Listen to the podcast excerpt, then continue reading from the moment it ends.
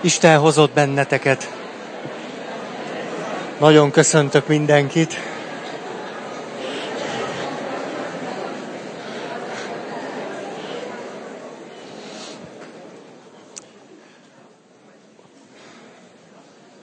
Gyertek, találjatok valami jó helyet még.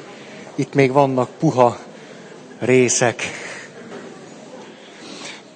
Ott tartottunk, hogy az egyediség, együttesség, egyetemesség témakörén belül. Néztük azt, hogyha valaki egy csoportnak a tagjaként is képes észlelni saját magát, és egy csoportnak, egy közösségnek, egy családnak a tagjaként is elmélyül az ön azonossága, akkor ez hogyan hat vissza az ő nagyon egyedi és nagyon személyes élet történetére. Ugye ez a nagy témánk, és így jutottunk el oda, hogy beszéljünk arról, hogy a csoportban, főleg egy terápiás csoportban egészen nyilvánvalóan megdolgozható módon, de bármilyen másik természetes csoportban egyszerűen csak úgy magától elkezdjük az eredeti családunk dinamikájából ezt, azt megmutatni. Tehát valamiképpen a csoportokban újra élednek, vagy ismételjük, vagy valamiféle sajátos összefüggés alapján, de megélünk valamit az eredeti család történetünkhöz kapcsolódóan, arra vonatkozóan. Ezért aztán ugye beszéltünk erről, milyen nagyon izgalmas lehet az, hogy rájövünk, hogy mi az, amiket ismételni szoktunk egy csoportban. Hát annak nyilvánvalóan ilyen jellegű háttere és gyökere van.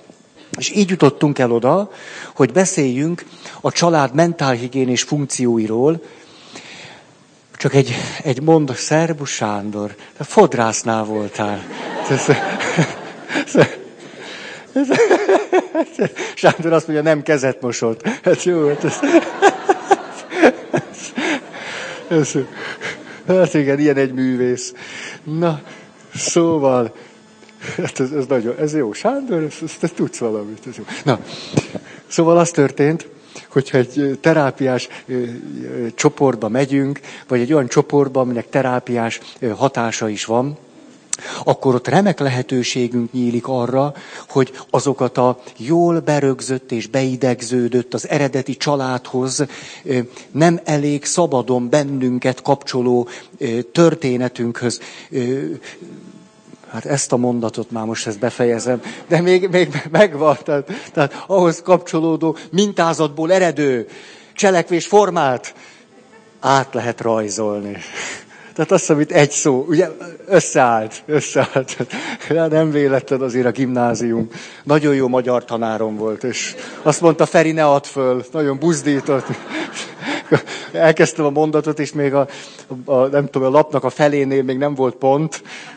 Nagyon buzdított. Feri, valahol meg lesz, meg lesz. Van ilyen, van ilyen jel is a magyar nyelvben. Szóval, tehát, sicsúgy. Ott tartunk, hogy a család, mentálhigiénés funkciói. És az első három pontot ragoztam nektek. Az első így szólt, hogy a világra vonatkozó információkat összegyűjti és továbbítja.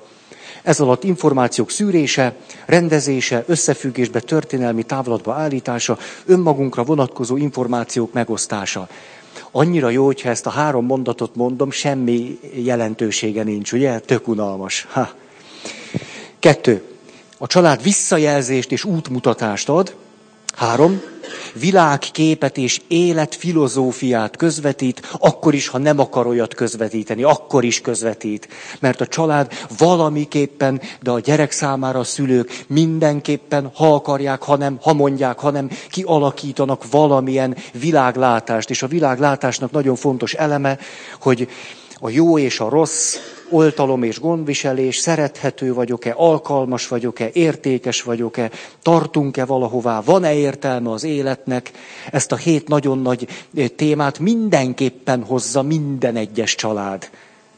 És ezt vagy egy pozitív összefüggésbe állítja, vagy negatívba, vagy azt mondja, na édesfiam, ez az, amit sose tudunk meg, a nagy semmi közepén vagyunk, itten mink, Szóval valamit mutat a család az életünk legfontosabb kérdéseire vonatkozóan, és ezt aztán a zsigereinkben hordozzuk tovább. Ez volt tehát az első három pont, és akkor még van három, meg hat, az kilenc, még hat pont. Ezzel szerintem végzek. A negyedik. A család eligazít és segít a problémák megoldásában. Olyan végtelenül primitíven hangzik, de mégis érdemes szót vesztegetni erre. Mit jelent ez? Haha, gyertek csak. Hogy eligazít és segít a problémák megoldásában. A pont, vagy pöty, vagy mi. Érzelmi támogatást ad, akár direkt tanácsadás, vagy pedig beavatkozás. És de jó dolog, de fontos az, hogy mindegyikünknek a család történetében biztos vannak példák erre. Én is mondanék néhányat. Tudjátok, most ha a család történetemből hozok képeket, akkor nyilván nem az az érdekes, hogy én velem mi történt, hanem hogy ennek kapcsán beindulati fantáziátok, a, az emlékezetetek, hogy is volt ez nekünk nálunk. Nyilván ezért érdekes, nem miattam. Úgyhogy már emiatt is az első példa nem is a családomból való, tehát érzelmi támogatást kapunk a családból. Néhány nappal ezelőtt néztem egy kölyök foci csapatnak az edzését egy igazi fanatikus a klub kölyök csapatának az edzésére is kijár. Tanultam meg Zoli bácsitól annak idején, aki 80 éves volt és sekrestés nálunk. Minden esetre nézem a kölyök csapatot, ahogy edz. Körülbelül lehettek olyan 7-8 évesek, és volt egy edzőbácsi, és ordibált velük. Minden gyakorlat után ordibált velük, nagyon tehetségesnek tűnt úgy edzőként egészen, egészen érdekes volt ez kívülről látni. Tehát képzeljétek el, hogy áll az edző előtt nyolc kisgyerek. Tehát abban a korban, amikor az apuka hozza őket autóval, és az anyuka viszi el őket, tehát így, és különben is izzadtak, és fáradtak voltak, és, és évesek, és az edző magából kikelve üvölti a következőt. Hülyének néztek! Most te hülyének néztek! Azt gondolja? És, tehát, hogyha nem láttam volna, hogy kik vannak vele szemben, hát akkor mindenre gondoltam volna, csak azt hogy nyolc éves kisfiúk, akik így ilyen telegatyával álltak, és azt mondta, hogy a fene egye meg, hogy rövid gatyába jöttünk, ahelyett, hogy tele már hosszú nadrág lenne, mert egy kicsit elrejteni. És az edző magából kikelve üvöltött velük, hogy mit képzeltek ti? Mit képzeltek? Hülyének néztek, de ezt legalább ötször kiabálta. És, na és nem kezdő, kikiabáltak, azon, na akkor, mondom a szintidőt, egy óra, vagy mi, egy óra? Egy perc 45, egy kör, ez a szintidő, gyerünk! És akkor gyerekek elkezdtek futni, és kb. 5 métert futottak, és az edző a következőt üvöltötte utánuk. Már nem lesz meg!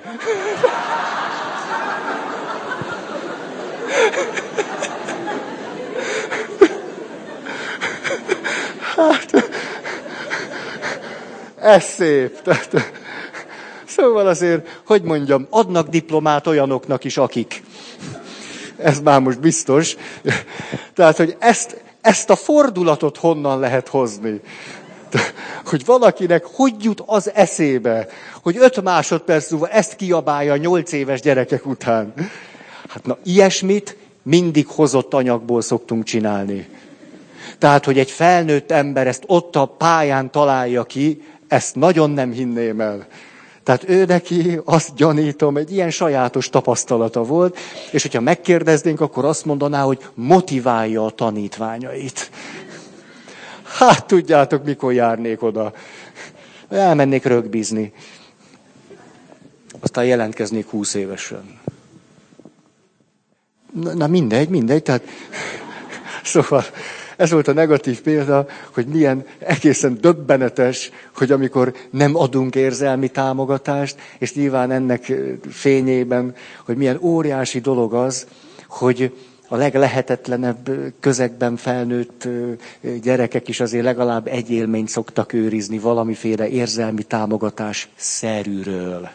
Ezt remélem. Na most a másik, amikor tanácsadás történik. A Lehet, hogy emiatt gyökereztünk bele annyira abba, hogy amikor elmegyünk egy segítő emberhez, akkor tanácsot kérünk tőle ugye miközben felnőttek vagyunk, tehát nem biztos, hogy rászorulunk a tanácsra, más sokkal nagyobb segítséget jelenthet, de majdnem mindig ezt a kifejezést használjuk, hogy kérünk tanácsot. Az jutott eszembe, nem is volt olyan könnyű, hogy a szüleim milyen tanácsokat adtak különböző helyzetekben. Általában a tanácsaikat nem tudtam megtartani már gyerekkorban sem. Például, hogy először tanuljak és utána játszak. Ez egy, telj, egy, egy, egy követhetetlen, betarthatatlan titok maradt 43 éves koromra is. Állítólag vannak ilyen gyerekek, akik ezt így csinálják. Nagyon szomorú gyerekkort sejtek. Nagyon, én inkább arra emlékszem, hogy miközben a szüleim nagyon sokszor elmondták, hogy nézd, úgy érdemes, hogy először gyorsan megtanulsz, és utána szabadon azt csinálsz, amit akarsz. Én a szabadon azt csinálsz, amit akarsz, ez, ez, ezt meghallottam, tehát ez nagyon tetszett, hogy a szüleimnek van egy ilyen gondolata az életről, és általában valamikor későn értem haza, és akkor már csak az volt a kérdés, hogy hogyan vernek meg. Tehát, hogy ez most fakanál lesz, vagy mángorló, vagy egyéb dolgok. Szóval, és ebből a szempontból nagyon sokat segített, nem az a jó tanács, amit a szüleim adtak, hogy először, fiam, tanulj, és akkor utána, hanem az, hogy elkezdtem sportolni. Ez nagyon jól összerántott engem. És ezért aztán megtanultam a sportpályán, miközben egyáltalán nem kaptam tanácsot a szüleimtől, hogy hogyan érdemes edzeni, vagy hogyan érdemes, nem tudom én, magasat ugrani, ezt nem mondták el nekem, bár állítólag a lécet kell átugrani. Ez, ez a titka az egésznek. De hát ezzel meg mit kezdjünk? Karintinek is volt egy tanácsa a magasugrással kapcsolatban. Azt mondta, hogy minél erősebben érdemes egy pontot megrúgni. Mert a pont visszarúg, és a többi már csak technika kérdése. Ezt valahogy így írta annak idején. Szóval arra viszont nagyon emlékszem, hogy miközben a, a szüleimnek egyetlen olyan tanácsára sem nagyon emlékszem, hogy mondtak és meg tudtam volna tartani, viszont arra igen, hogy ahogyan idézgették, és ahogy visszaemlékszem, milyen érdekes, hogy na ilyenkor egyben láttam a szüleimet. A szüleimet sosem nagyon láttam egyben, valahogy mindig, mindig külön voltak, és külön dolgokat mondtak, és ezek általában ellentétesek voltak egymással. De hogy például azt mindig idézgették, hogy dolgozni csak pontosan, szépen, mint a csillag, megy az égen, úgy érdemes. Na ezt viszont hallottam gyerekkoromtól kezdve, és ez valahogy be is ült nekem, mint látjátok, ér- érzékelitek, ugye? Na tehát, és aztán a harmadik direkt beavatkozás direkt beavatkozás volt a szüleim részéről, amikor ötödik osztályban, a nem mondom meg melyik általános iskolában behívatták őket, és fenye, fegyelmivel fenyegette meg az iskola igazgató a szüleimet, majd pedig a fenyegetés után egy kompromisszumot ajánlott. Kedves anyuka, kedves apuka, vagy elviszi a gyerekét innen, vagy fegyelmit kap, de azt tanácsoljuk magának, hogy vigye el a kerületből is ezt a kölyköt. Hogy a tizenkettedik kerületben ne maradjon Prius utána. És így aztán az ám nagy dolog volt a szocializmusba kerületet váltani. Az, hát ezt ismeritek ezt a világot. Ez nem úgy volt, hogy átmegyek egy majd mert ott tetszik, az egy másik világ volt, kérem. És akkor kerületet váltottunk, meg iskolát is, aztán még egy párszor,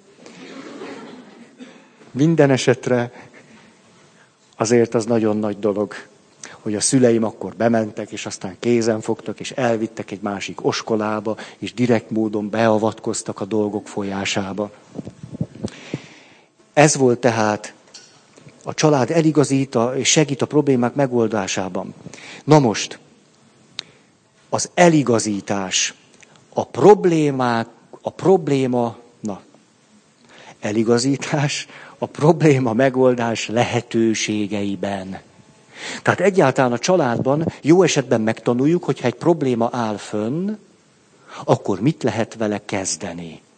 És mondanék nektek, segítő foglalkozásúaktól tanultam. Volt egyszer, jött egyszer egy német kiképző, és azt mondta, mi öt nagy csoportba osztjuk, hogy milyen jellegű segítségnyújtásra lehet valakinek szüksége. Öt. És ezeket elmondom. Na, nagyon jól használható. Ő pszichológus volt az illető, tehát ebből a világból hozta.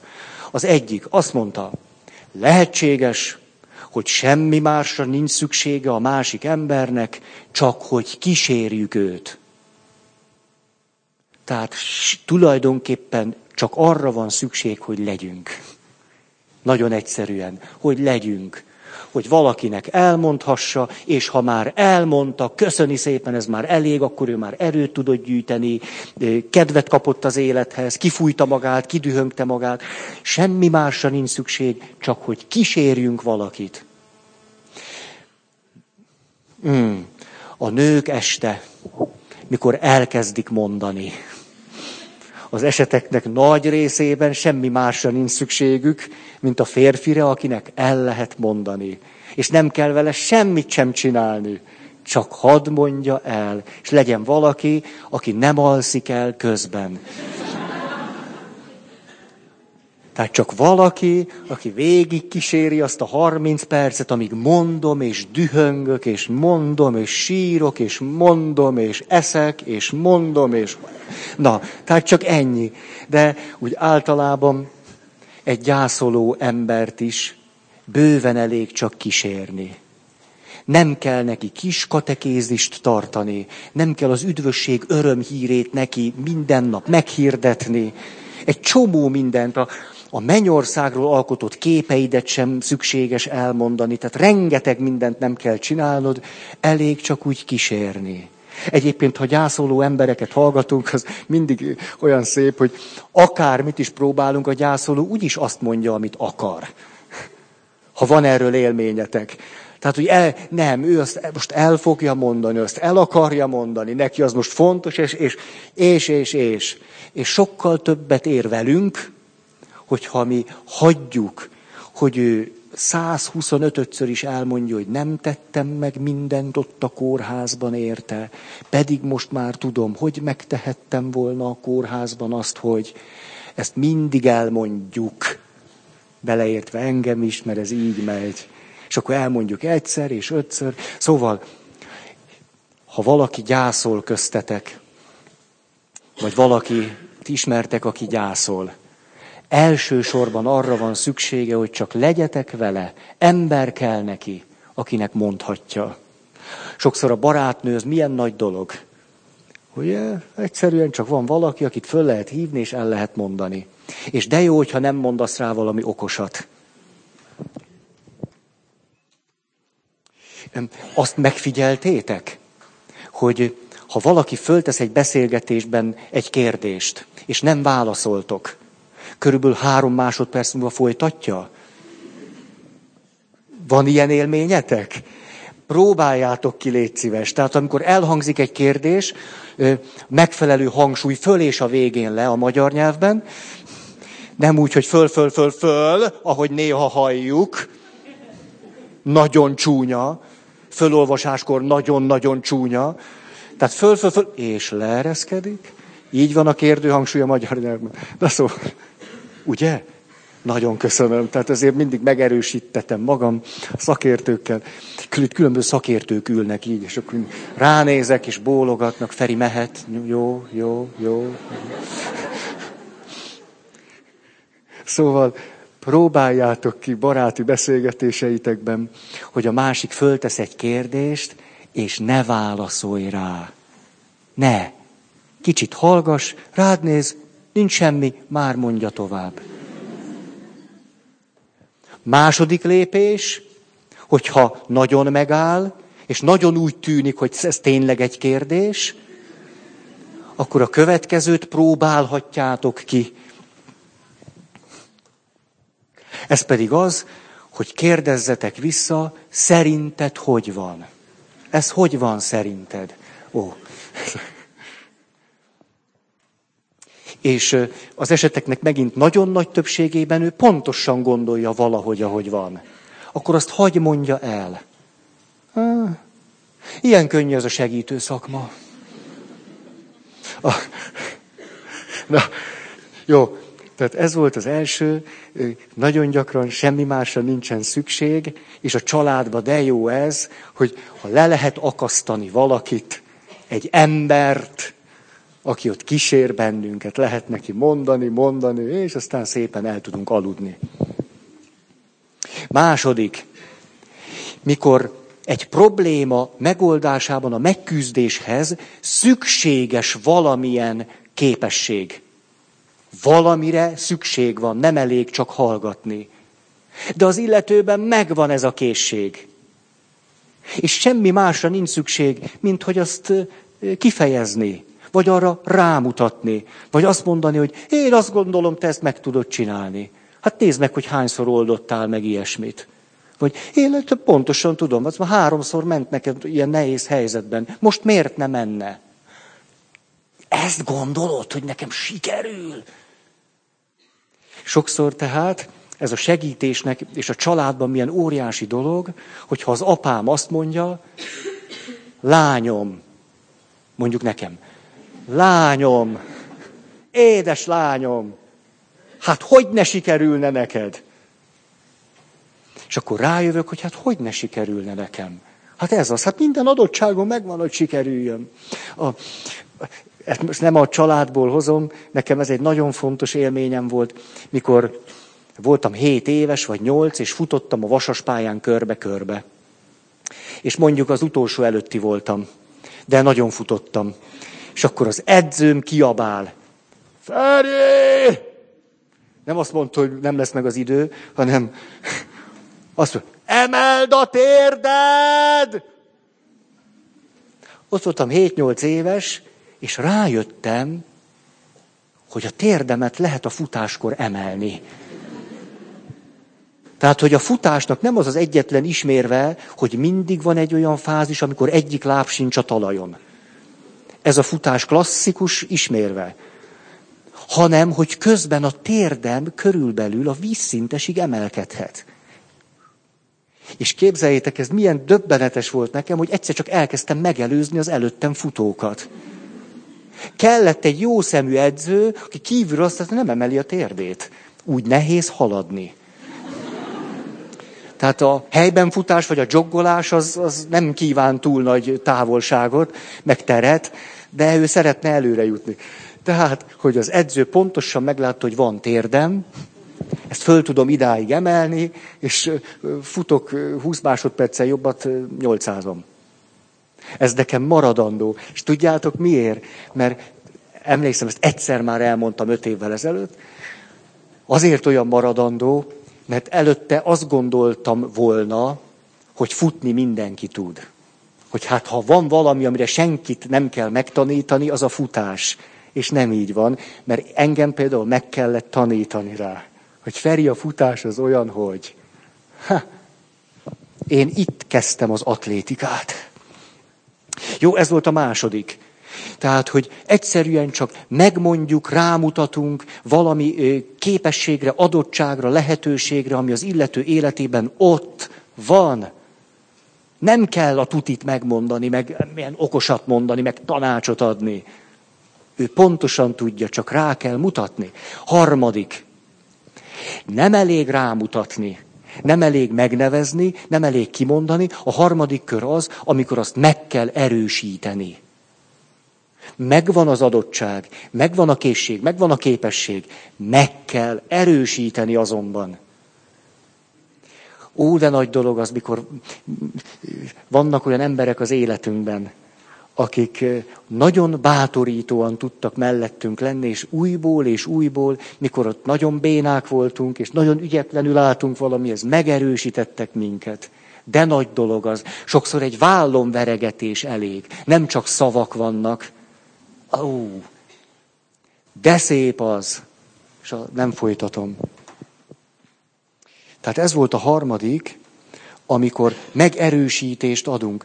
A, Mondok egy példát. Éppen két nappal ezelőtt valaki csak egy pillanatra odalépett hozzám, azt mondja, te Feri, csak gyorsan, tudod, nagyon beteg az anyukám, de az anyukámmal nagyon rosszba vagyok, és járok be az anyukámhoz a kórházba, és nagyon sokat kell neki segíteni, de közben az anyám nagyon sok piszokságot csinált velem. És mikor eljövök a kórházból, akkor nagyon csúnya dolgokat gondolok róla. És nagyon csúnya dolgokat érzek. És akkor azt kérdi tőlem, hogy ez most baj? A megerősítés nyilván így szól, szabad érezni. Szabad gondolni. Nyilván a sérelmeid attól megmaradnak, hogy az anyukád beteg. A sérelmeid attól fönnállnak. És akkor kérdeztem tőle valamit. Tudod, azt tudom, nem is, hogy biztos kérdeztem, hogy azt tudom elképzelni, hogy ki kell dühöngd magadat otthon, hogy amikor bemész, akkor helyesen tudjál cselekedni. És akkor rám nézett, és tényleg így van. Tényleg, mert amikor bemegyek, akkor próbálom az összes sérelmemet hátra tenni. Mert annyira rászorul, hogy tisztába kell tenni, és a többi. Hát ha ott dühöngök, meg szemétkedek vele, akkor nem, a kidühöngöm magam itt, és aztán ott meg rendes vagyok vele. Sokszor a megerősítés ilyen nagyon egyszerű dolgokra vonatkozik, hogy gondolhatsz valamit. Aztán majd azzal a gondolattal nyilván érdemes valamit kezdeni, de alaphangon gondolhatsz valamit. Alaphangon szabad érezni. Szabad így érezni, meg úgy érezni. A megerősítés nem egyszer erre vonatkozik, hogy szabad így vagy úgy gondolni, vagy érezni. De a megerősítés arra is vonatkozhat, hogy szabad valamit megtenni. Ugye a szakirodalom nagyon szépet mond, minden családban a szülők újból és újból engedélyeket adnak a gyerekeiknek. Nyugodtan másszál fára. Lemegyünk a játszótérre. Nyugodtan próbált ki a csúszdát. De nagy dolog az, hogyha engedélyeket kapunk a szüleinktől. Nem egyszerűen elhanyagolnak, vagy tök mindegy nekik, hanem valódi engedélyeket kapunk. Próbált ki. Na nézd meg, itt állok, csúsz le, nem lesz semmi baj. Tanítottak benneteket csúszdázni? Mikor bevoltatok tojva. Hát csak volt ilyen élmény, mikor kicsik voltatok, egy meredek csúszdán. De emlékszem, a Gellért térre jártunk csúszdázni. Ott voltak először ilyen műanyag csúszdák, jó sok. Fú, de izgalmas volt az. És hogy hát nyilván, hogy nem mertem az elején kisgyerekként lemenni az egyenes csúszdán, Hát dehogy mertem, és jó kemény homok volt a végén. Te egész most ma most a akvaparkba megyek és csobbanok, a vicces. Régen nem volt ilyen. Kemény homok. Na, lá, hogy be voltam ilyenbe. Na, szóval a, a harmadik nagy kör, mikor valamilyen megerősítésre van szükségünk, és a családból napjában nagyon sokszor kaphatunk megerősítést. Gondolhatod, érezheted, csinálhatod. Hmm. Negyedik. A negyedik nagy csoport az, amikor egy olyan probléma elé állunk, és ez a segítő szakmákban is ugyanez az öt csoport nagyon izgalmasan megvan. Amikor a probléma megoldásához egy olyan készségre vagy képességre van szükség, ami nem eléggé kimunkált. Azt ki kell dolgozni. Ugye sokszor egy segítő találkozás arról szól, hogy a segítő észleli, hogy a hozzá segítségért forduló úgy tudja a problémát megoldani, ha egy készséget el tud magában sajátítani. Hm, mert az a készség nála még nincs meg, vagy nincsen készség szinten. Például nagyon egyszerű, hogy vannak olyanok, akik nem nagyon tudnak érezni.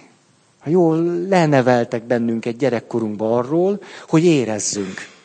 És újból és újból megtehetem azt, hogy megkérdezem, hogy és most mi, most mit érzel? Most mi van benned? Tudjátok, hogy szinte minden beszélgetés, tehát 10-ből 9,75 század. Ez hogy jött ki, ezt nem tudom, de muszáj ilyeneket mondani, mert különben nem elég szakszerű. Szóval tízből általában tíz. Eljuttok egy érzésig, elkezd valaki sírni, vagy elkezd dühös lenni. Vagy elkezd szégyenkezni. Vagy elkezd aggódni. Vagy zavarba jössz. Szinte minden esetben rögtön érkezik a bocsánatkérés. Hányszor hallom ezt? Jaj, bocsánat. Tízből hatszor vagy hétszer hallom, mikor azt mondjátok, hogy jaj, pedig nem akartam sírni. Hát ezt hányszor hallottam már. Nem akartam sírni, de szabad. Hogy szinte egy órás beszélgetésnek a lényege az, mikor a legmélyebb érzelmet átéled, és ott megállunk, és azt mondom, hogy várjál, most, most érezzél csak. Érez, most nem mond nekem tovább. Hát tulajdonképpen ez a szép dolog, hogy fél órát kellett beszélned ahhoz, hogy egy mély érzelemhez eljuss. Hát lehet, hogy az egész egy órából ennek az érzelemnek az átélése éri a legtöbbet. És nem a szöveg, a szöveg csak egy, egy út volt ahhoz, hogy valamit átélhessél. Tehát akkor most hagyjuk, most ezt, ezt maradjunk ebbe. Ah, most éljük, hát én nem sietek. Hát egy óránk van azért.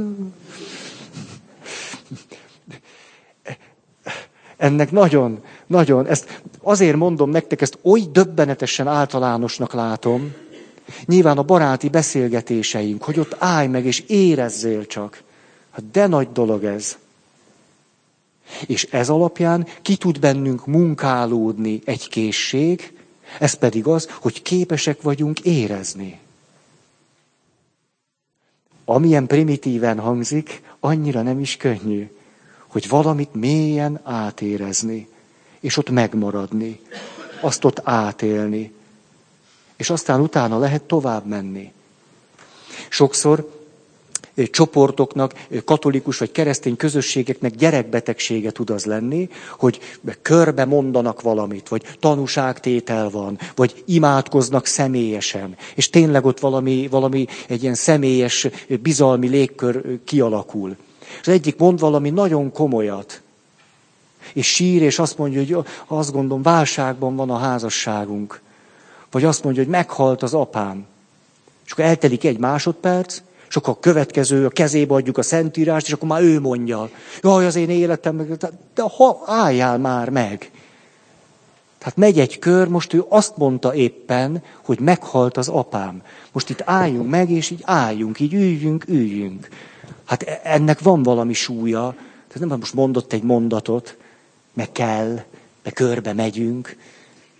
Hogy álljunk meg. Álljunk.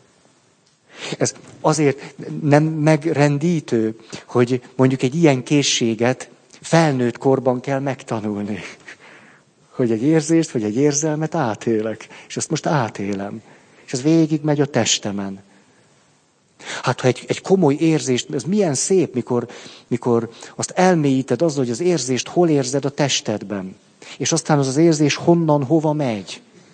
Sokszor egy, Ja, ezt gyakoroltam két héttel ezelőtt. Fantasztikus, hogy van olyan érzés, ami lement a talpamig. Valami ott a talpamnál szépen, szépen szétszóródott. De volt olyan, ami visszajött a talpamtól. És olyan is volt, hogy valahogy ott maradt a talpamnál. Nagyon érdekes.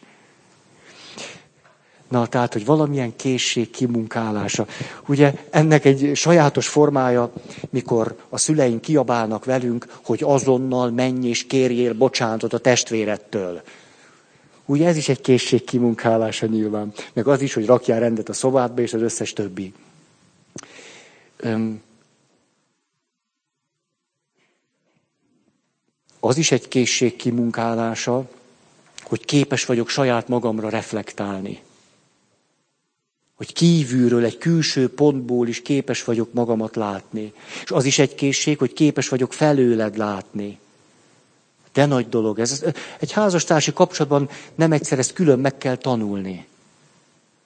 Hogy most mi lenne, ha mind a ketten ellépnénk onnan, ahonnan láttuk ezt a helyzetet, és megpróbálnánk ezt egy közös nézőpontból látni. Attól még érvényes az, hogy te azt mondod, hogy én vagyok a hülye, érvényes az, hogy én azt mondom, hogy te vagy a hülye, ez most egy konfliktus, amit nem bírunk megoldani, és tele vagyunk indulattal, Rendben van, ezeket itt tartjuk, ez így, ezt most itt tartunk, de ki tudunk-e munkálni egy harmadik nézőpontot, egy közös nézőpontot, és onnan rá tudunk-e nézni arra, ami itt folyik. Sokszor éveknek a verítékes munkája ezt megtanulni. És milyen nagy dolog, mikor az egyik kezdeményezi azt, hogy kívülről nézzünk rá valamire. És akkor azt mondja, hogy te tulajdonképpen min veszekszünk mi? Ez például egy klasszikus mondat, ami egy ajánlat arra, hogy egy harmadik nézőpontból nézzünk, és ne a sérelmünkből. És ezt az ajánlatot vagy komolyan lehet venni, vagy nem. És a másik mondhatja azt, hogy na ezek a hülye kérdéseid. Ugye, akkor vissza akarja rántani az A-B vitába. És de nagy dolog az más, hát tulajdonképpen én szerintem a kutyánál kezdtük. Valami a kutyával volt, de tudod mit? Most már én sem tudom, hogy mi a fenén kezdtünk el veszekedni. De nagy dolog ez. Mikor kialakítunk egy készséget egy harmadik nézőpontból való látásra. Jó, nem akarom ezt itt dedózni. Bár csak tudnánk ezt mindig. És aztán egészségedre. És aztán az ötödik, amikor valódi gyógyításra van szükség. Valami gyógyító folyamatra van szükség. Nem elég egy képességet vagy készséget megtanulni. Olyan mértékű a sérülés, a sebzettség, hogy gyógyításra van szükség. Ugye, hogyha ez egy professzionális kapcsolat, akkor azt mondjuk, hogy terápiára van szükség. Ha nem, hát akkor is gyógyulásra van szükség. Ez az öt nagy kör, hogy amikor egy családban valami probléma merül föl, akkor bármelyik körre lehet szükség. És de nagy dolog, ha látjuk, hogy ez most éppen melyik. Segítő foglalkozásúaknak meg külön is ajánlom az öt kört. Aha. Ki kell találni, hogy melyikben vagyunk. Oké, okay. és még mindig itt a negyedik ponthoz. Hm. Nem, befejeztem. Öt. A családban megtapasztaljuk azt, hogy egészen konkrétan segítséget kapunk. Ez nevetségesnek tűnik. Például Segítség lehet az, hogy valamilyen feladatunkat egy másik családtag átvállalja. Ugye a szeretett nyelveknél, ami nagyon eredeti és általatok is ismert öt szeretett nyelv, ott az, amikor valaki szívességet tesz a másiknak. Így is mondhatnám, hogy segít a másiknak. Vannak köztünk olyanok, akik ezen a nyelven élik meg alapvetően, hogy fontosak a társuknak, hogy őket tényleg szeretik. Tehát a családban megtanulhatjuk azt, hogy létezik olyan, hogy elakadok egészségedre. És egyszer csak jön valaki, és segít nekem. Emlékszem, bicikli megszállott voltam ifjú koromban. Péter, hát ez már allergia. Tényleg a szemed is, nem, nem, nem áll jól a szemed, Péter. Szóval emlékszem, favorit kerékpárom volt. A cseh remek. Hát az fényévekkel verte a sputnikot, amit a hozzá nem értők fecskének hívtak. Azért, mert egy fecske embléma volt az elején. De annak a márkája nem fecske volt, hanem Sputnik. Remélem, van, aki ezt most tudta meg tőlem. Tehát volt a Sputnik fecske emblémával, és volt a favorit.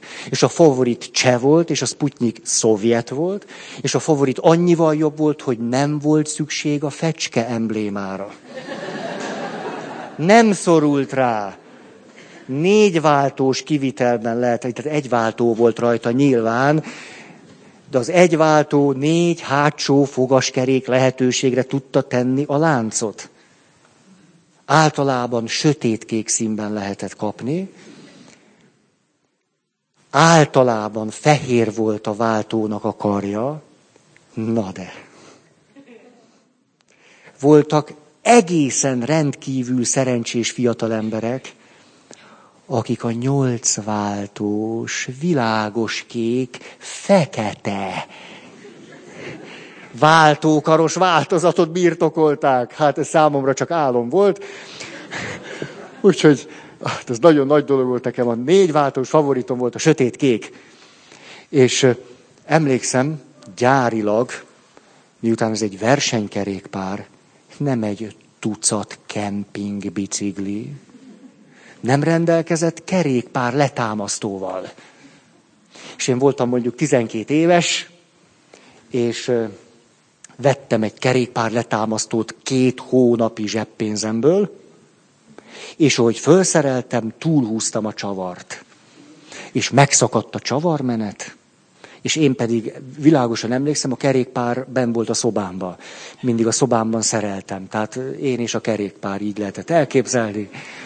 És mikor este lefeküdtem, akkor a kerékpáromra vetettem a pillantásomat, és megnyugtatott, és elaludtam. És akkor emlékszem, hogy a szobába szerelem a kerékpárt, és sikerült túlhúznom a csavart, megszakadt a menete, és én elkezdtem sírni. Elég nagy voltam már, hogy nem nagyon sírtam akkor, de tudtam, hogy az édesanyám a másik szobában ta, ö, dolgozik, és ha elég sokáig sírok, akkor van némi remény a segítség kapására. És tényleg így is lett. Az volt a nehéz, hogy szerintem az anyukám is tudta, hogy már most tíz évesen nem szoktam sírni, vagy tizenkettő, tehát itt biztos azért csinálom, hogy jöjjön segíteni. És belőlem meg kifogyott ez a, ez a hogy mondjam, a, a sírásnak az ihlete. Tehát a végén már nagyon nyögvenyelősen ment.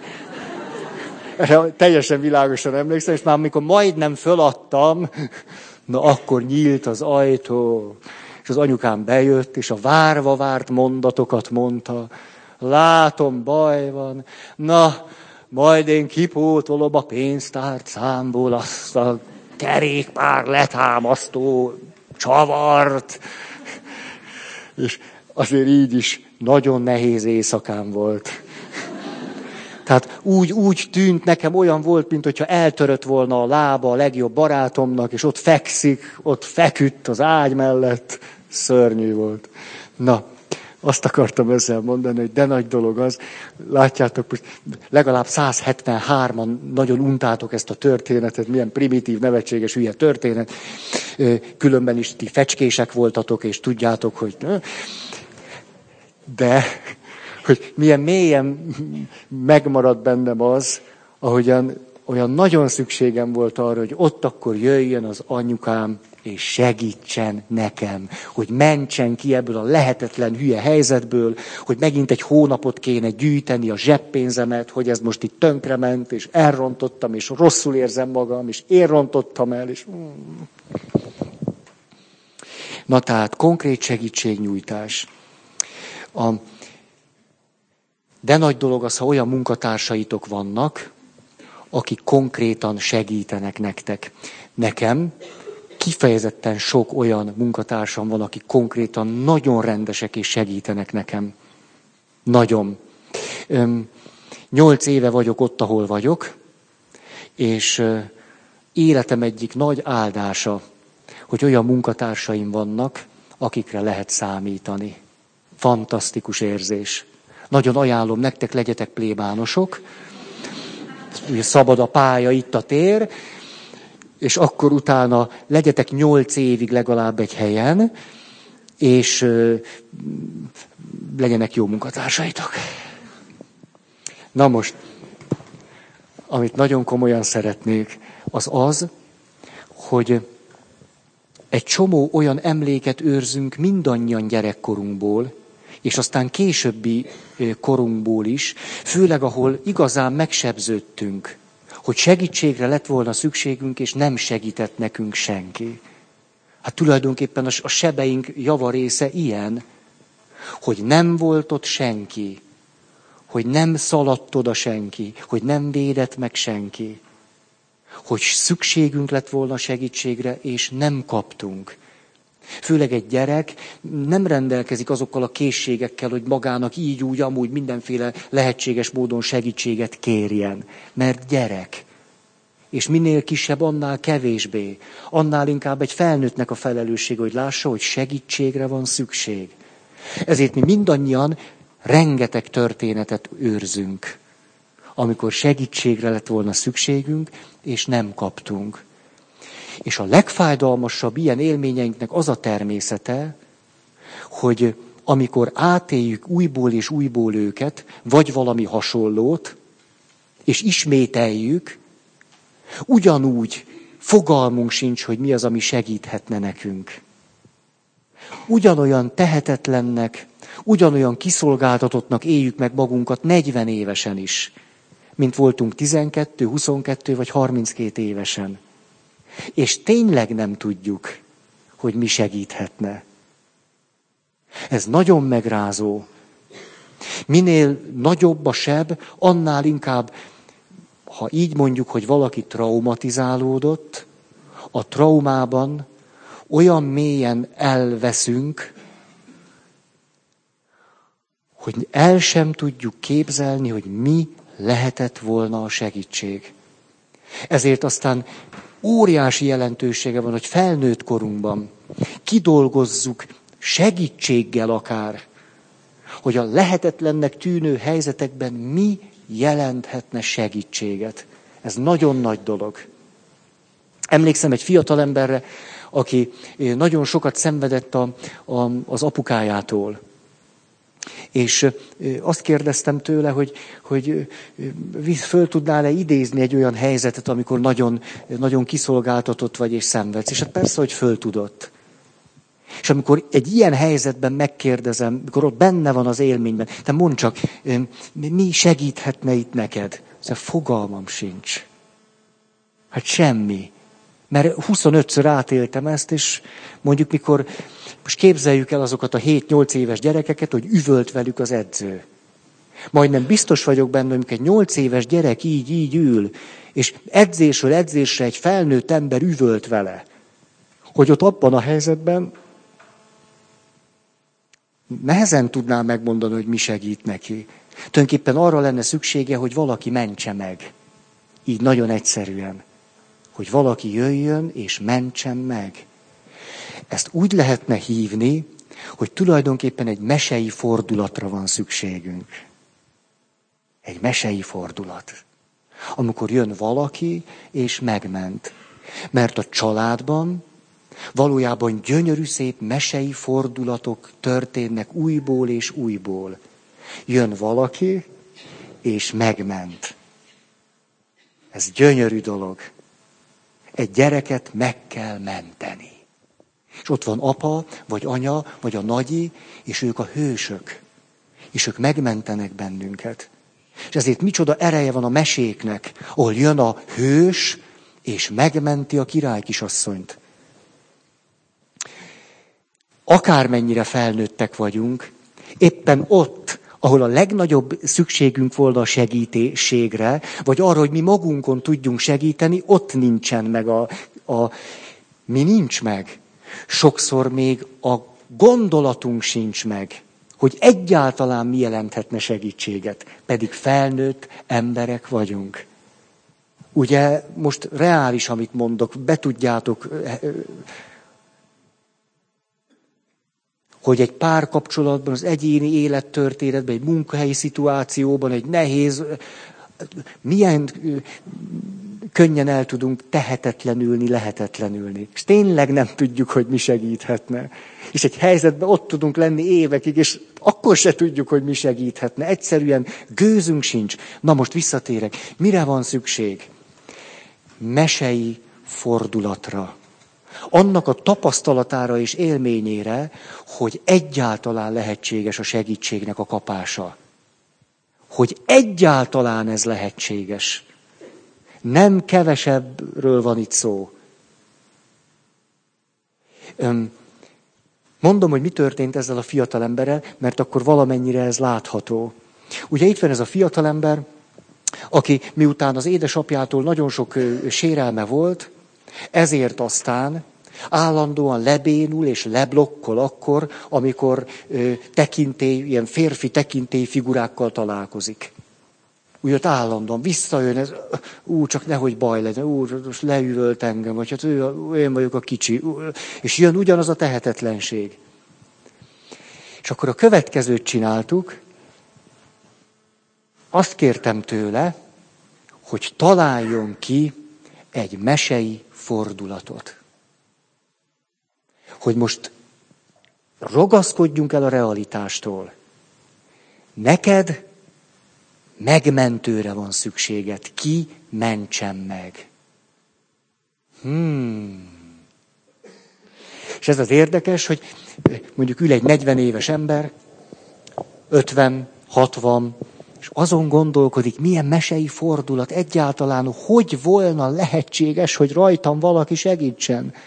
És eltelik egy perc, vagy öt, vagy ne, és hát tulajdonképpen, és a következőt mondta, hát tulajdonképpen volt egy rajztanárunk.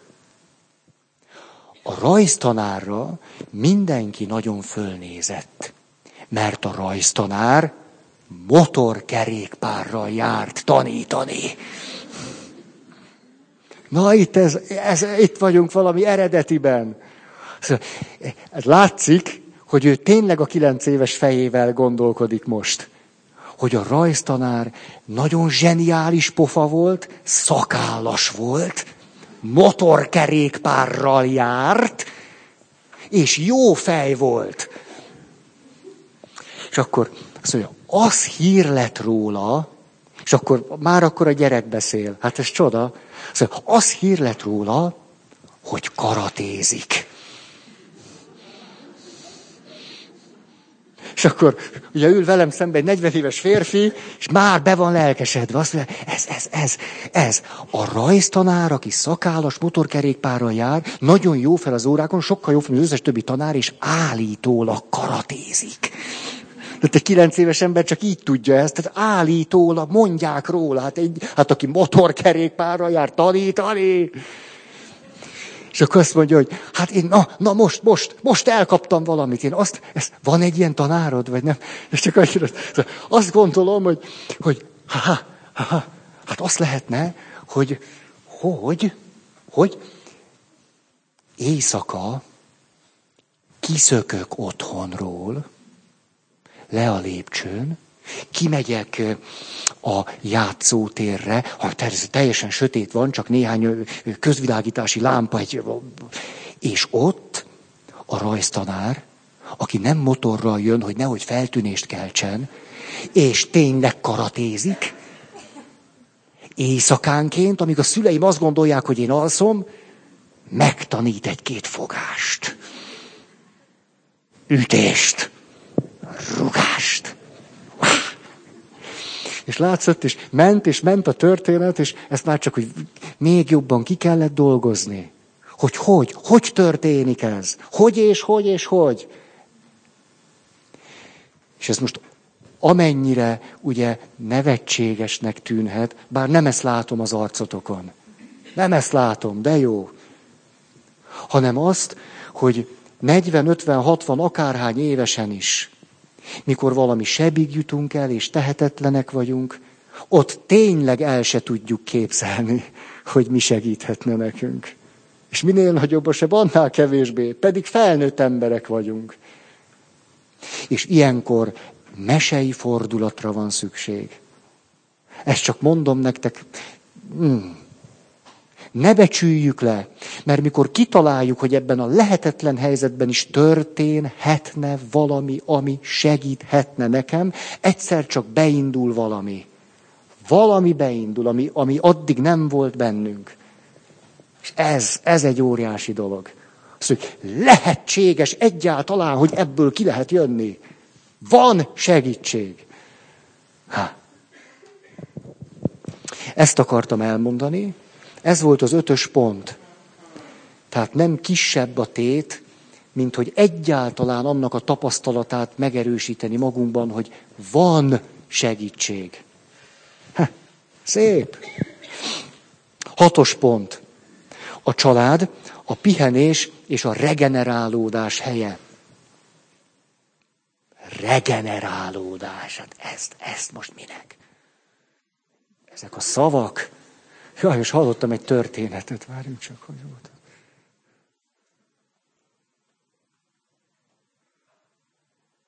Na nem jut eszembe. Hogy is volt?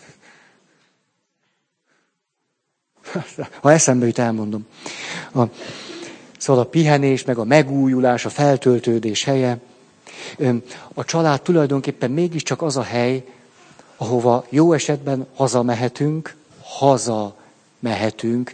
Most éppen nyitom ki a postaládát, és a postaládában nem egyszer van, tudjátok, ilyen picike kis cetli, hogyha eladó lakása van, akkor mi nagyon olcsón megveszünk, és drágán eladjuk, ezért válaszol minket.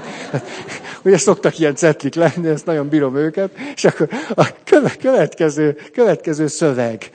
Ugye itt az érzékenység hiánya eléggé tüntető. Azt mondja, ha elkívánja adni otthonát, kérjük, jelentkezzen most. Hát tudod, mikor adom oda az otthonom neked? Hát, hát ezt az érzéketlenséget. Látszik, hogy itt ez az ingatlanos munka valami traumaterápiás motívum. Ha el akarja adni otthonát. Hát egész döbbenetes.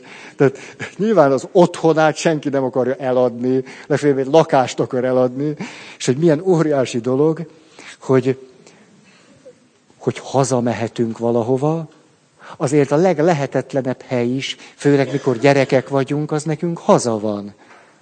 Legfeljebb el akarunk szökni minden héten. Van egy kedves ismerősöm, van négy gyerekük, és van egy harmadik a sorban, ő minden vasárnap kora délután fogja, bepakol és megy, költözik el.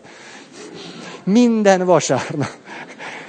Az egész, ez körülbelül 5-6 éves. Ő minden megy, és, és a, a nagy tesója így legyint, és azt mondja, ah, hagyni kell hagyni kell. Ez egy nyolc éves gyerek, hagyni kell.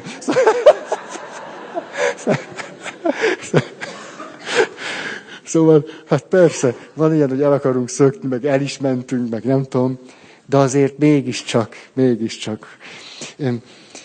Tehát, hogy a családban azért, és ezt így mondom már most a felnőtt eszünknek, hogy azt jelenti, hogy van egy hely, ahol nem kell szerepet játszani.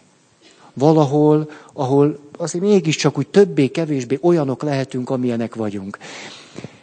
Nem, de ezt szoktuk tapasztalni, szerelmesek leszünk, és akkor járunk valakivel, és az alapélményünk az, azért jó vele, mert lehetek olyan, amilyen vagyok.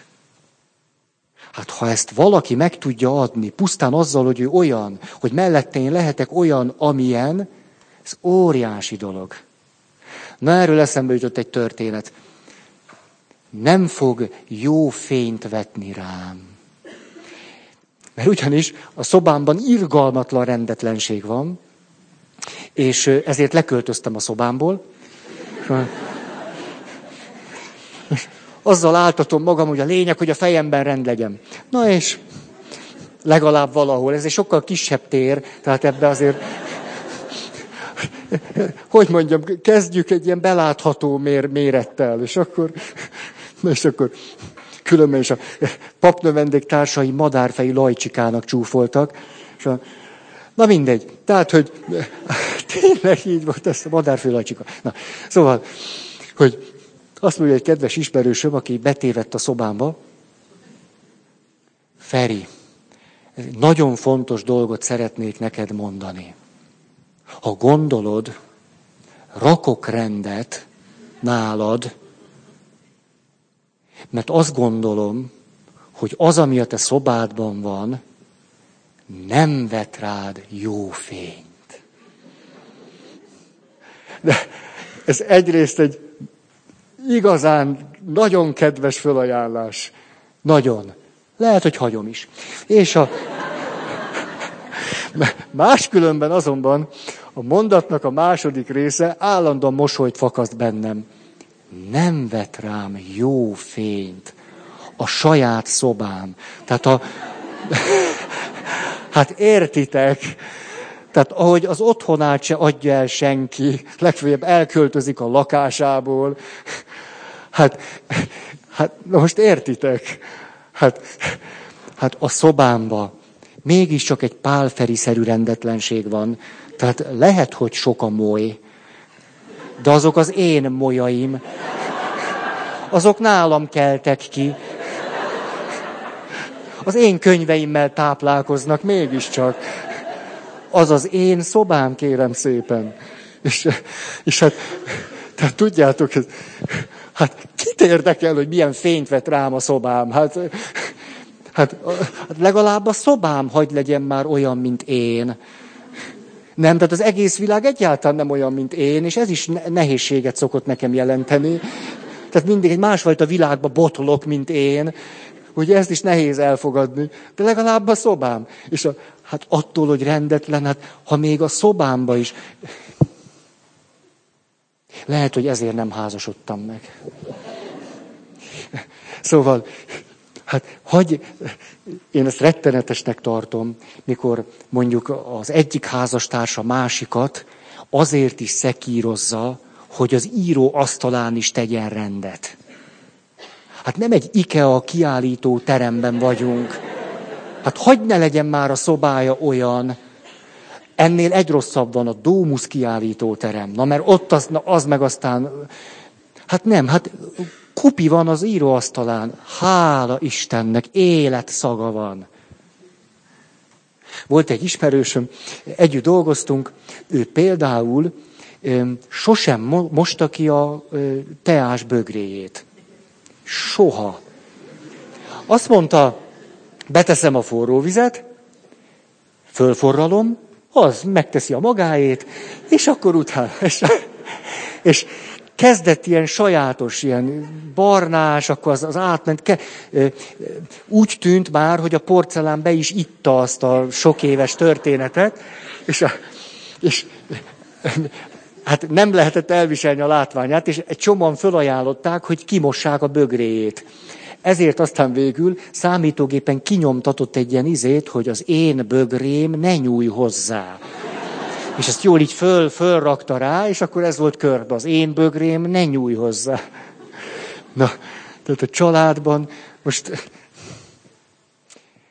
Szóval legalább egy hely, most egy ismerősöm jut eszembe. Gyönyörű családi életet éltek kívülről. És egyszer mentem a barátomhoz, hogy dumcsizzunk, és hogy megyek és nyomnám a csöngőt, égtelen kiabálás jött bentről. És az a hihetetlenül aranyos édesanyja üvöltözött, akiről többször az volt a gondolatom, hogy ó, bezzeg az én édesanyám lenne ilyen jó fej. Na hát az az édesanya úgy üvöltözött, mint a sakál. Rettenetesen. És ott Hát nem lehetett nem hallgatózni. És mit üvölthet egy olyan édesanya, akit sosem láttam üvöltő édesanyának, csak mindig nagyon rendes barátom édesanyjának. És nagyon csúnyákat is üvöltött. És az egész család történetet föltárta, miközben üvöltött. Úgyhogy annyira föltárta, hogy nem is, nem is mentem be. Nem, én nem csöngettem, ezt meghallgattam, és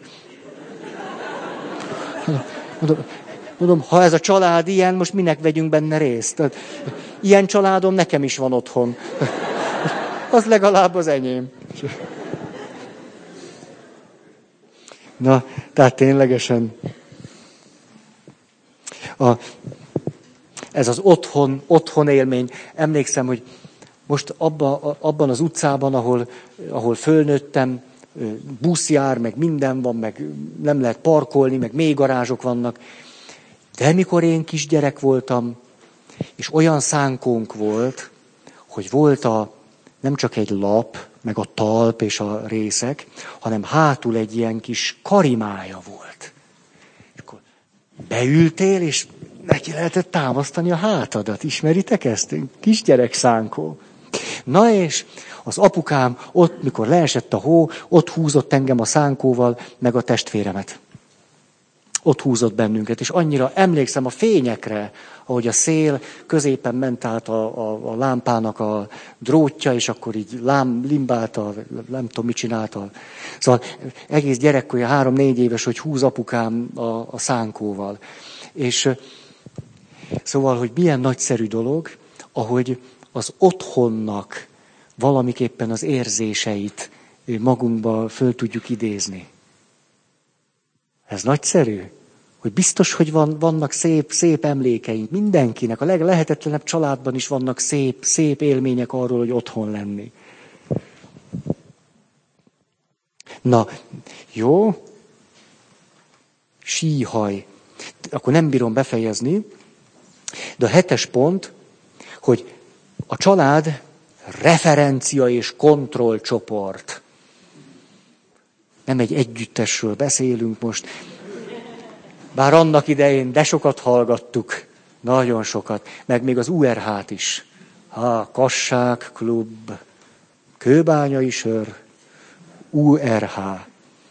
Na most, tehát a család értékeli, jóvá hagyja egyetértéséről, vagy nem egyetértéséről biztosítja a családtagokat, illetve motiváltá tesz, hogy úgy éljünk, hogy a családtagok egyetértsenek azzal, ahogyan élünk.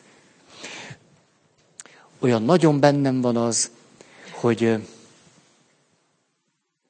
hogy mi történik akkor, amikor ez elmarad. Ezt is emlegettem már nektek.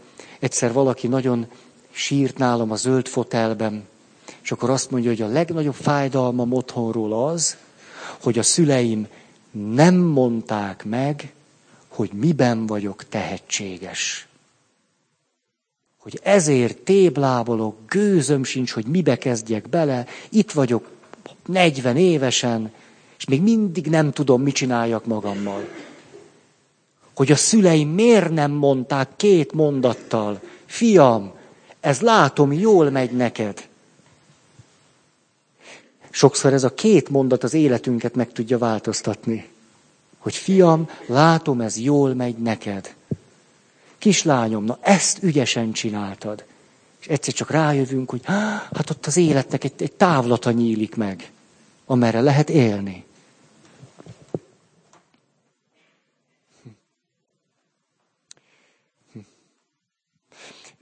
Arra is emlékszem, hogy emlékszem arra, hogy mondtam nektek, hogy az apukám meg a szüleim nem tanítottak meg élni. Hogy az apukám nem mondta, hogy hogyan érdemes élni, és hogy ez nekem milyen fájdalom volt 20 évesen. Igen ám, de például volt egy unokabátyám, most is él.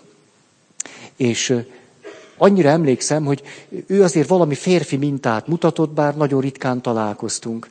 És egyszerűen serdülő voltam, és évente egyszer, ha összefutottunk, és akkor úgy kérdezte olyan, olyan rokonosan, hogy na és mit fogsz csinálni, hova felvételizel? És akkor én elmondtam, hogy eszem ágába sincs egyetemre menni, mert az a diktatúra utolsó átnevelő bástyája, menjen oda az, aki olyan hülye, szóval így, így el, el merengtem az élet folyásán, és, és akkor elmondtam, hogy én szakmunkás leszek, és tényleg az is lettem. Tényleg így van. Ment a csuda egyetemre. Nem, én... Na mindegy. Hogy az unokabátyám a következő gondolattal lepett meg. Én voltam mondjuk 17 éves, eldöntöttem, hogy ah, tudod, ki megy egyetemre. Ezeknek, ismeritek ezt, ezeknek? Azt már nem, rendes melós. És, a, és akkor az unokabátyám azt mondja, tudod, Feri, én azt látom, hogy olyan dolgot érdemes csinálni, amit nagyon kevesen tudnak jól csinálni. És hogy akkor ez hogy belém sült, attól még nem változtattam meg azt, hogy mit hogyan szeretnék tenni, de ez a mondat így belém ragadt. Lehet, hogy úgy érdemes élni, hogy valami olyasmit kell csinálni, amit kevesen tudnak jól csinálni. Ha. Hogy hogyan tudunk egy-egy elejtett mondatba életre szólóan belekapaszkodni. Ha egyáltalán van valaki, aki mond nekünk egy ilyen mondatot, vagy jó mondatot. Na most, a referencia és kontrollcsoport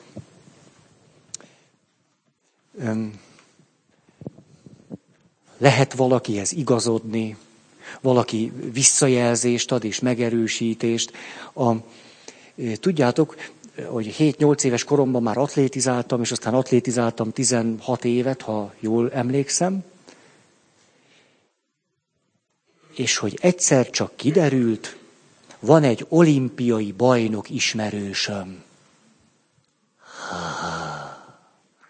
És akkor az olimpiai bajnok ismerősöm egyszer csak, mikor kiderült, hogy már most korosztályos magyar bajnok voltam, egyszer csak becsöngetett hozzánk, és hozott nekem magasugró cipőt. Azt képzeljétek el. Adidaszt. El se tudom mondani. Kis kölyök voltam. Hát 14 éves voltam. Még általános iskolás. És az az olimpiai bajnok ismerős. Nekem. Adidas csukát hozott. Uh, fantasztikus. A, egy gyereknek hihetetlen, hogy ez mit jelent.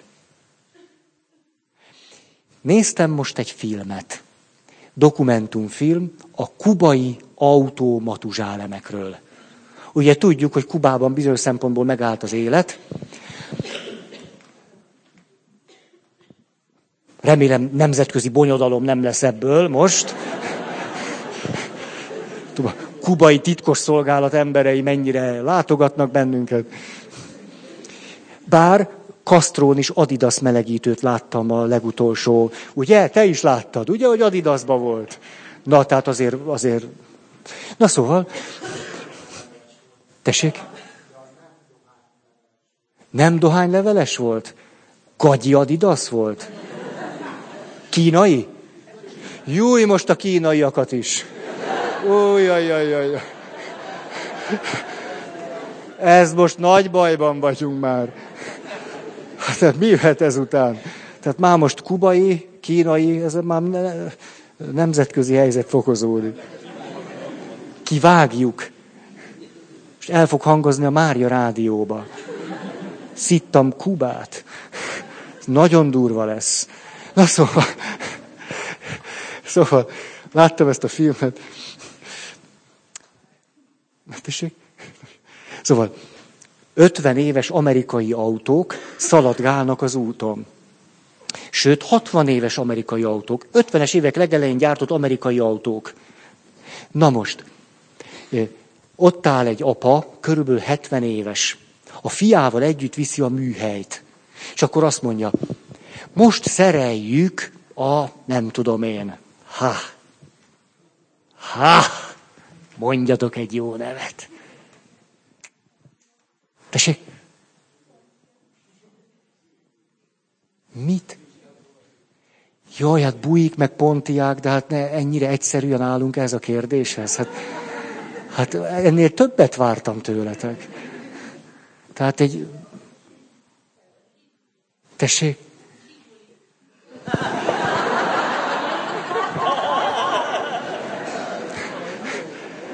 Zsiguli, ez, ez jó, tehát legalább, na jó, szóval,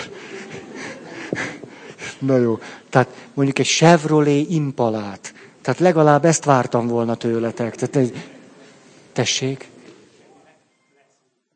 Na tessék, ez már valami.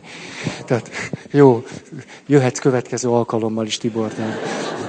Szóval, na, és akkor azt mondja az apa, 70 éves.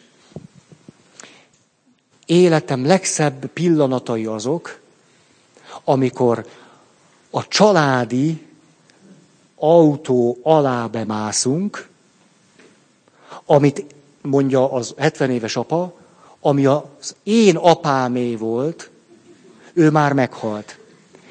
Én élek, bemegyek az autó alá, hogy szereljem. És jön a fiam, aki 40 éves, ő fogja örökölni. És ketten vagyunk az autó alatt, és szereljük. És ilyenkor mindig az jut eszembe, én pontosan ugyanígy szereltem ezt az autót, amikor az apám volt olyan idős, mint én most. Hát ez Kuba. Micsoda családtörténet autóba mártva. És akkor jön egy másik, és azt mondja, megáll egy ilyen fiatal srác, és akkor a barátnőjével nézik a tengert. És azt mondja, ott van egy 57 éves autó. És azt mondja, ez az autó majdnem olyan fontos, mint ez a nő itt mellette. Ez a nő itt mellettem. Majdnem olyan fontos azért, mert a nagyapám ugyanitt a nagymamámmal ezelőtt az autó előtt nézte a tengert, 53 évvel ezelőtt. Vagy, hát, na, ejha. Hogy ha belegondolunk az élettörténetünkbe, hogy úgy egyáltalán mivel foglalkozunk, mi fontos nekünk, stb. Milyen döbbenetesen megvannak a szálak a családtörténetünkhöz. Szerintem mindenkinek megvannak a szálak. Akármennyire is gondoljuk, hogy mi egy magányos farkasok vagyunk, vagy hogy nőttük túl az egész családot, lári-fári. Úgy bele vagyunk oltva a családtörténetünkbe. Nagyon ezt látom. Nagyon. Hiába van egy olyan szakmánk, ami nem is volt akkor, amikor az apukánk született, akkor is. Látjuk, ahogyan azt az ívet, ahogy a család történetünk, ahogy igazodtunk, ahogy, ahogy tájékozódtunk. Legfőjebb azt mondtuk, hogy na, az semmiképp, mint az apám. Na, de az is egy igazodás. Csak a, na, az apánál esett ki a kezedből. Mondd ez valamit? Most... Hű, elment az idő. Hát én meg csak itt fecsegek, locsogok. Mm. Nagyon köszönöm a figyelmeteket. Még maradt két pont, és egy nagyon izgalmas ága boga lesz ennek a témának. Ezt alig várom. Azt gondoltam, ma el tudom mondani, de hát nem. Köszönöm a figyelmet. Akar-e valaki hirdetni?